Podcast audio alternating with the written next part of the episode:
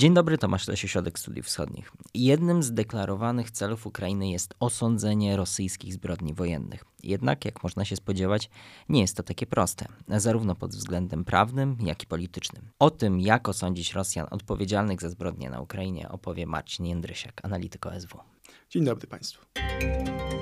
To jest podcast Ośrodka Studiów Wschodnich. Zaczniemy trochę wyjaśniać Państwu te prawne zawiłości, które są wokół tego, które są jednak cały czas bardzo ważne. Jest Międzynarodowy Trybunał Karny w Hadze.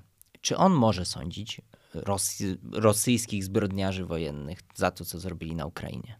Tak, odpowiedź na to pytanie już będzie dosyć skomplikowana, ponieważ i tak, i nie. E, zależy konkretnie od tego, o jakiej zbrodni mówimy. Wiemy na przykład, że Międzynarodowy Trybunał Karny w marcu tego roku wydał e, nakaz aresztowania dla Władimira Putina oraz Marii Lwowej Biełowej. Maria Lwowa Biełowa jest pełnomocnikiem prezydenta Federacji Rosyjskiej do spraw e, praw dziecka.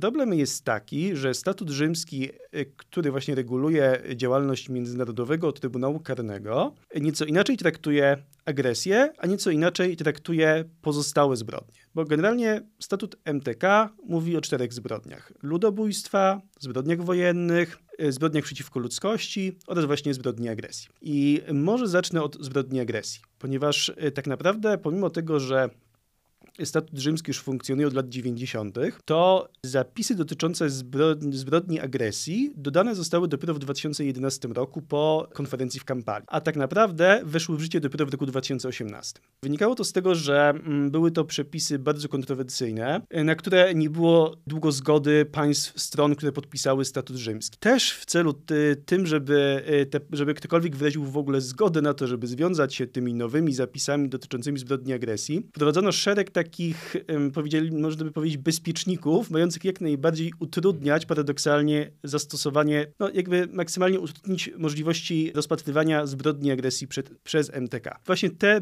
nazwijmy to bezpieczniki, sprawiają, że tak trudne, trudno będzie objąć Rosję jurysdykcją MTK. O co tutaj chodzi? Chodzi tu mianowicie o to, że w przypadku zbrodni agresji zarówno ofiara, jak i agresor, czyli zarówno Ukraina, jak i Rosja musiałyby by być stronami statutu rzymskiego. Czyli nie wystarczyłoby, żeby tylko Ukraina była. Tak. Musiałoby to również wyrazić na to zgodę Rosja. Ale i Ukra zarówno Ukraina, jak i Rosja są stronami mm, statutu? E, nie, nie są. Więc to e, jest problem. Tak, to jest problem. Ani Ukraina, ani Rosja nie są stronami statutu rzymskiego.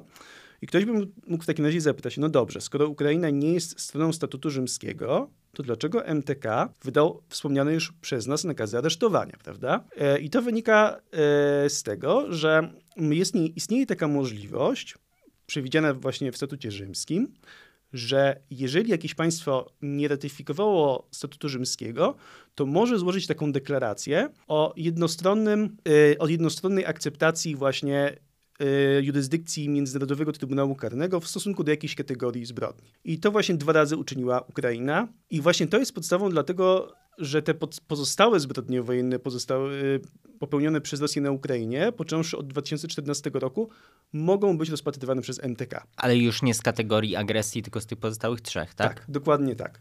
Niestety agresji właśnie w ten sposób nie da się potraktować. I to jest jakby pierwszy problem. E, drugi problem jest taki, że przepisy pozwalające w ogóle MTK na no, ściganie zbrodni agresji są na tyle skomplikowane, że uzależniają tą możliwość od tego, co zrobi Rada Bezpieczeństwa ONZ. Ponieważ tak naprawdę, no troszeczkę tutaj uproszczę, żeby nie wchodzić w szczegóły prawnicze, tak naprawdę y, MTK może zacząć działać wtedy, kiedy albo Rada Bezpieczeństwa uzna, że faktycznie nastąpił akt agresji, lub wtedy, kiedy prokuratorzy MTK skierują właśnie informacje do, no może inaczej, powiadomią E, Radę Bezpieczeństwa o tym, że podejrzewają, że zaszła właśnie agresja.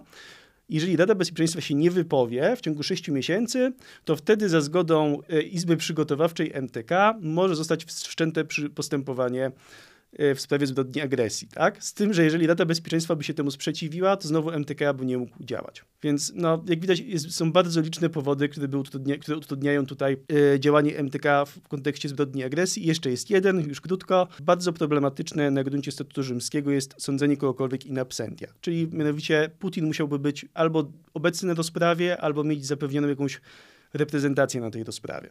Co pewnie też będzie niemożliwe. Tak, co dokładnie również będzie niemożliwe. Rosja się na pewno na to nie zgodzi. Mhm. Ale mamy pozostałe trzy y, te zapisy. Czy na podstawie, wykorzystując je, będzie można osądzić y, zbrodnie rosyjskie? Czy Ukraina jednak dąży do, do jakiegoś innego rozwiązania? Jeżeli chodzi o kwestię zbrodni agresji, to tutaj należy pamiętać o jednej rzeczy. Dlaczego Ukrainie zależy na osądzeniu tej zbrodni? Dlatego, że to jest taka, można powiedzieć, mówi się, że zbrodnia agresji jest tak naprawdę matką wszystkich pozostałych zbrodni w rozumieniu prawa międzynarodowego, ponieważ one w większości właśnie są zbrodniami popełnionymi wskutek agresji jednego państwa na drugie. I tak, oczywiście bardzo istotne jest dla Ukrainy to, że MTK rozpatruje te pozostałe zbrodnie e, wojenne, ale agresję również trzeba osądzić. Tak? Czyli żeby tak uporządkować, jakby MTK w tym momencie już się zajmuje i być może będzie w przyszłości zajmować się pojedynczymi zbrodniami, tak jak zajmowała się kwestią e, tych wywożonych dzieci z, z Ukrainy do Rosji. To jest, ale Ukraina chce, żeby jeszcze całość, jako sam fakt agresji, żeby to jeszcze było osądzone i ludzie, którzy podjęli decyzję. Czy dobrze to rozumiem? Dokładnie tak, o to tutaj mhm. chodzi. I, te, I robiąc to w tym momencie, jak oni to sobie wyobrażają na gruncie MTK, czy jakiś oddzielny instytucja? E, tutaj jest tak naprawdę e, kilka koncepcji. E, tak, może zacznę od tej, której Ukraina chce najbardziej. Ukraina chciałaby stworzenia tak zwanego specjalnego trybunału ad hoc, czyli stworzonego właśnie specjalnie dla rozpatrzenia tej konkretnej zbrodni agresji. I taka, taki trybunał on miałby powstać w porozumieniu z Organizacją Narodów Zjednoczonych e, po to, żeby móc, po to, żeby Ukraina mogła mówić, że e, taki sąd cieszy się poparciem całej społeczności międzynarodowej. Chodzi o to też, żeby stwierdzić, że jeżeli ukaże się, jeżeli uda się ukarać jakichś rosyjskich urzędników czy przywódców, to że nie czyni tego Ukraina we własnym imieniu, tylko czyni to cała społeczność międzynarodowa. Tak? Chodzi też o podkreślenie tego, że ten e, ta agresja Rosji jest wymierzona nie tylko w Ukrainę, ale w cały porządek światowy, w cały model bezpieczeństwa międzynarodowego. Więc e, i do tego jeszcze dochodzą pewne kwestie prawne, o których pewnie jeszcze powiemy potem, e, ale to jest ten model najbardziej pożądany przez Ukraińców, ale też troszeczkę problematyczny politycznie, o czym też pewnie jeszcze powiemy. E, drugi model, który obecnie jest rozważany, to jest model tak zwanego Trybunału Umiędzynarodowionego lub Hybrydowego. Przy czym Ukraińcy nie lubią określenia hybrydowy, bo im się kojarzy z wojną hybrydową. Ale na czym to polega? Chodzi tu po prostu o sytuację, w której jakiś sąd krajowy wydawałby wyroki właśnie w sprawie tej zbrodni agresji, ale w ramach tego sądu działaliby prokuratorzy, czy sędziowie, czy inny personel e, z innych krajów, tak? Czyli zwykłe, zwykły sąd państwa trzeciego jakiegoś, tak? Miałby to rozpatrywać, czy jakiś inny specjalny? Byłby to sąd specjalny, ale działający na podstawie nie jakiś, ale działający na gruncie przepisów prawnych funkcjonujących właśnie w tym państwie. Tylko właśnie z udziałem tych międzynarodowych sędziów i prokuratorów. Tylko Ukraina tego nie chce z kilku powodów. Znaczy przede wszystkim problematyczne byłoby stworzenie takiego e, specjalnego Trybunału Umiędzynarodowionego na Ukrainie z kilku powodów. E, głównie tutaj wynikają one z ukraińskiego prawa wewnętrznego. Po pierwsze, nie można, e, ukraińska konstytucja zabrania powoływania sądów specjalnych. Po drugie, zabrania sprawowania funkcji sędziego przez osoby bez obywatelstwa Ukrainy. No i po trzecie, kary za agresję są na Ukrainie dosyć niskie. Pomimo tego, że w kodeksie karnym jest takie przestępstwo zbrodni, zbrodni, w postaci zbrodni agresji, tak właśnie kara jest dosyć niska. E, więc ewentualnie, więc należałoby ewentualnie poszukać jakiegoś innego kraju, który by się mógł ewentualnie zgodzić na to, żeby e, taki trybunał u siebie gościć. Nieoficjalnie się mówi, że zarówno taki trybunał międzynarodowy, jak i umiędzynarodowiony mogłaby przyjąć Holandia. No ale też nie wiadomo, czy jakiś kraj by się na pewno na to zgodził. Tak? No i taki, taki, taka wersja sądu też jest problematyczna z pewnych przyczyn e, natury prawnej. E, jeszcze były, są inne pomysły, ale one też nie są jakby rozważane już obecnie. Na przykład jeszcze, żeby powstał sąd międzynarodowy, ale nie w oparciu o ONZ, tylko na przykład o Unię Europejską albo Radę Europy, ale to obecnie nie jest rozważane, bo takie coś nie ma w ogóle, nie miałby żadnego precedensu w jakiejś praktyce międzynarodowej.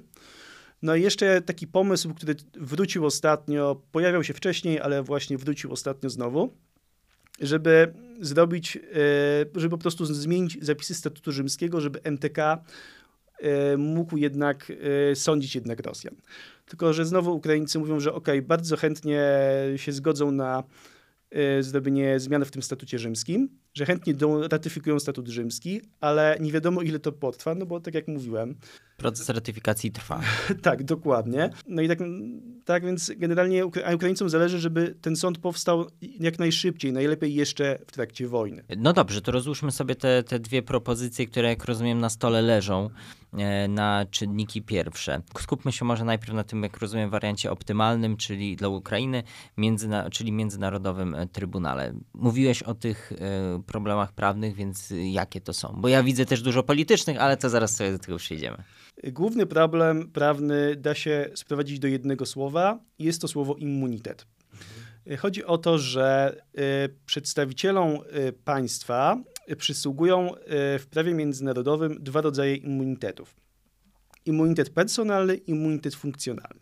I generalnie immunitet polega na tym, że jedno państwo nie może sądzić przedstawiciela innego państwa. To wynika z tego, że państwa na arenie międzynarodowej mają być prawnie równe sobie. A sytuacja, w której sąd jednego państwa mógłby sobie osądzić, na przykład e, mógłby e, tak osądzić e, urzędnika i przedstawiciela innego państwa, to by sugerowało jakąś podległość, tak? Jednego państwa względem drugiego. Dlatego właśnie zasadą jest to, że właśnie urzędnikom przysługują immunitety. I teraz tak. Mamy dwa rodzaje immunitetów, tak jak wspomniałem. Pierwszy to jest immunitet personalny, czy też osobisty, jak ktoś woli. I on y, obowiązuje y, zarówno, y, jedynie w trakcie pełnienia danego urzędu. Obejmuje za to zarówno, wszelkie, zarówno czyny popełnione w związku z pełnieniem urzędu, jak i te niezwiązane z pełnieniem urzędu.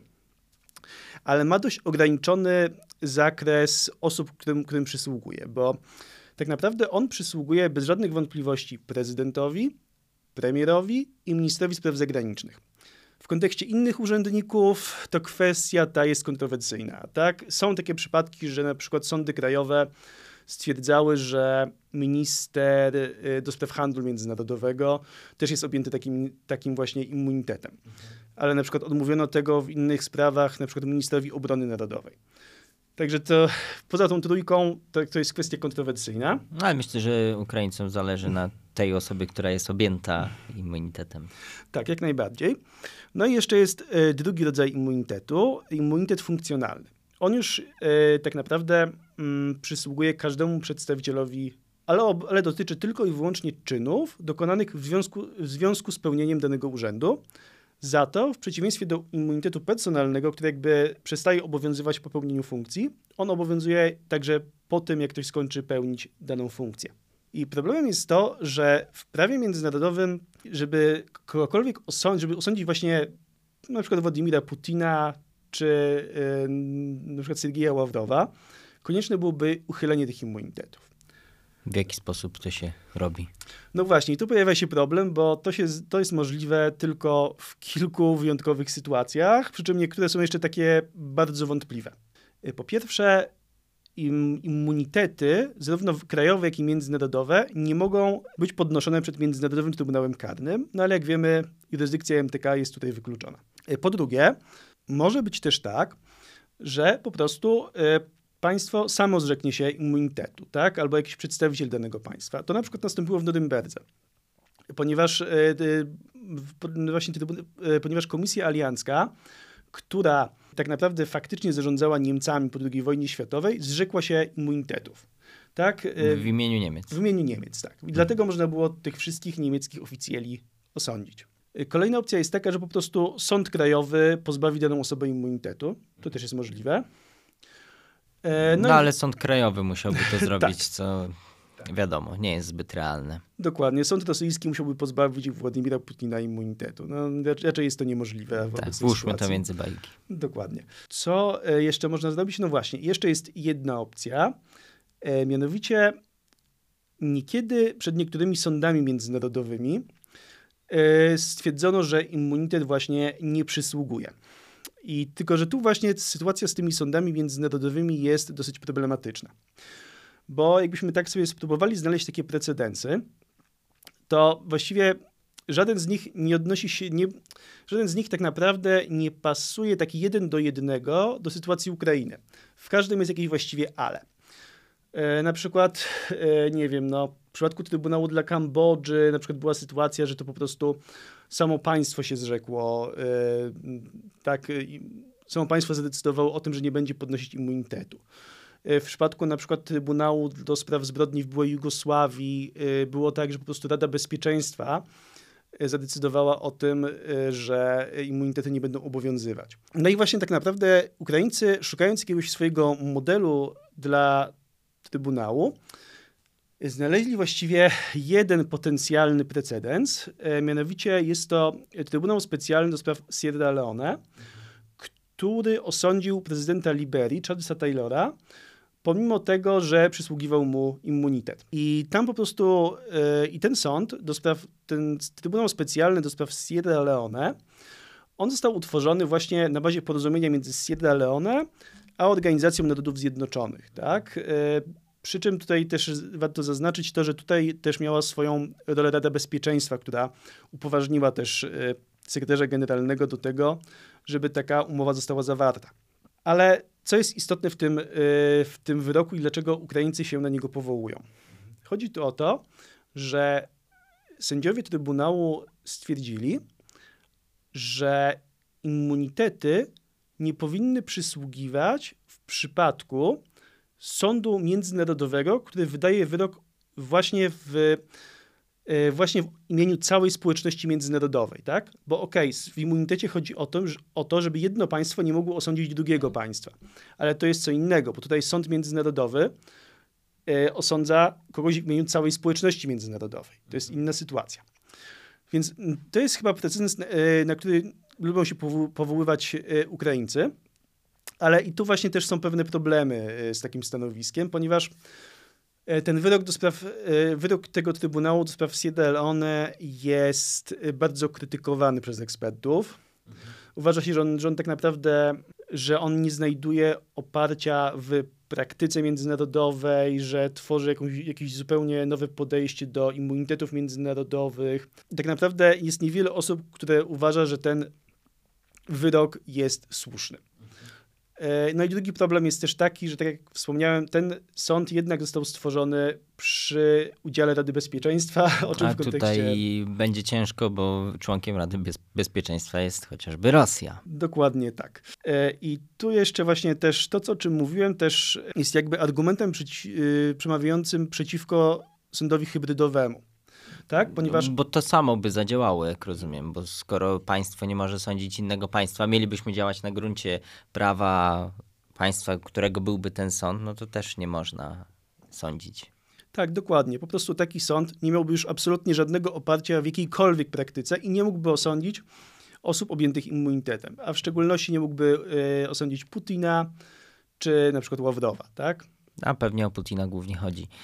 A powiedz mi w takim razie o tych y, politycznych przeszkodach, bo jak rozumiem, oprócz prawnych, wiele pewnie prawnych przeszkód można ominąć, jak jest wola polityczna. No ale właśnie to jest to pytanie, czy jakie jest poparcie w ogóle dla tego, co, co Ukraina postuluje i jakie problemy polityczne ona napotyka? Y, tak, to y, tutaj należałoby jakby odróżnić takie jakby deklaratory, deklarowane, oficjalne poparcie, które jest teoretycznie dosyć duże, E, tak, no, od tego, od jakby poparcia widocznego przez faktyczne działania. Faktycznie Ukraina mm, stworzyła tak zwany core group, to jest taka nieformalna nieformalna, no nieformalna grupa zrzeszająca 40 państw, ostatnio Szwajcaria tam e, dołączyła, która się regularnie spotyka co jakiś czas e, i omawia właśnie kwestię stworzenia Trybunału dla dla Rosji. No i oficjalnie mówi się, że ta grupa jest zdeterminowana, żeby jej zamiary odniosły sukces. Ciekawostką jest to, że ta grupa się spotyka tak trochę może powiedzieć półtajnie, bo, ona, bo nie, nie, jest ogłaszane, kiedy się spotka, nie są ogłaszane żadne jakby konkluzje z tych spotkań. Ostatnie było w 16 listopada, jeśli dobrze pamiętam, w Niemczech. To właściwie chyba jedyny ślad tego to były jakieś dwa zdjęcia na Twitterze. To jest takie lekko tajne. Ale no właśnie, to jest jakby sfera działań oficjalnych. A tak nieoficjalnie e, jest cały szereg problemów. Pierwszy problem jest ta, to jest to, że na przykład Amerykanie czy Francuzi, bo o nich się najczęściej w tym kontekście mówi, mogą się obawiać, że jeżeli by powstał taki trybunał dla rosyjskiej zbrodni agresji, to może jakieś przypadki agresji dokonane przez te państwa z kolei również byłyby, mogłyby stać się przedmiotem utworzenia innego trybunału, który osądziłby na przykład kierownictwo amerykańskie. I tutaj zdecydowanym problemem dla zwolenników utworzenia trybunału jest y, fakt, jest generalnie niedawny konflikt między Izraelem a strefą gazy. E, ponieważ e, skutkiem tego konfliktu było między innymi to, że niektóre państwa muzułmańskie, na przykład Iran, zasugerowały stworzenie takiego trybunału ad hoc dla Izraela. Co, no jak oczywiście, no, no nie znalazło, nie znajdzie poparcia raczej na Zachodzie, zwłaszcza w Stanach. No a skoro nie będzie trybunału dla Izraela, to dlaczego państwa Afryki czy kraje arabskie, czy inne kraje Bliskiego Wschodu miałyby się zgodzić na to, żeby tworzyć jakiś trybunał specjalny dla sądzenia rosyjskiej zbrodni agresji, tak? Traktują to transakcyjnie niejako. Tak, to jest, e, można powiedzieć, że jest to pewnie jakiś element transakcyjny, ale przede wszystkim tutaj chodzi jednak o kwestię tak zwanej selektywnej sprawiedliwości. Że po prostu jakby jedna zbrodnia jest lepsza od drugiej. Mhm. No i Amerykanie i inni, in, inne też pod, państwa boją się tego, że po prostu będzie to precedens, który zostanie wykorzystany przeciwko nim.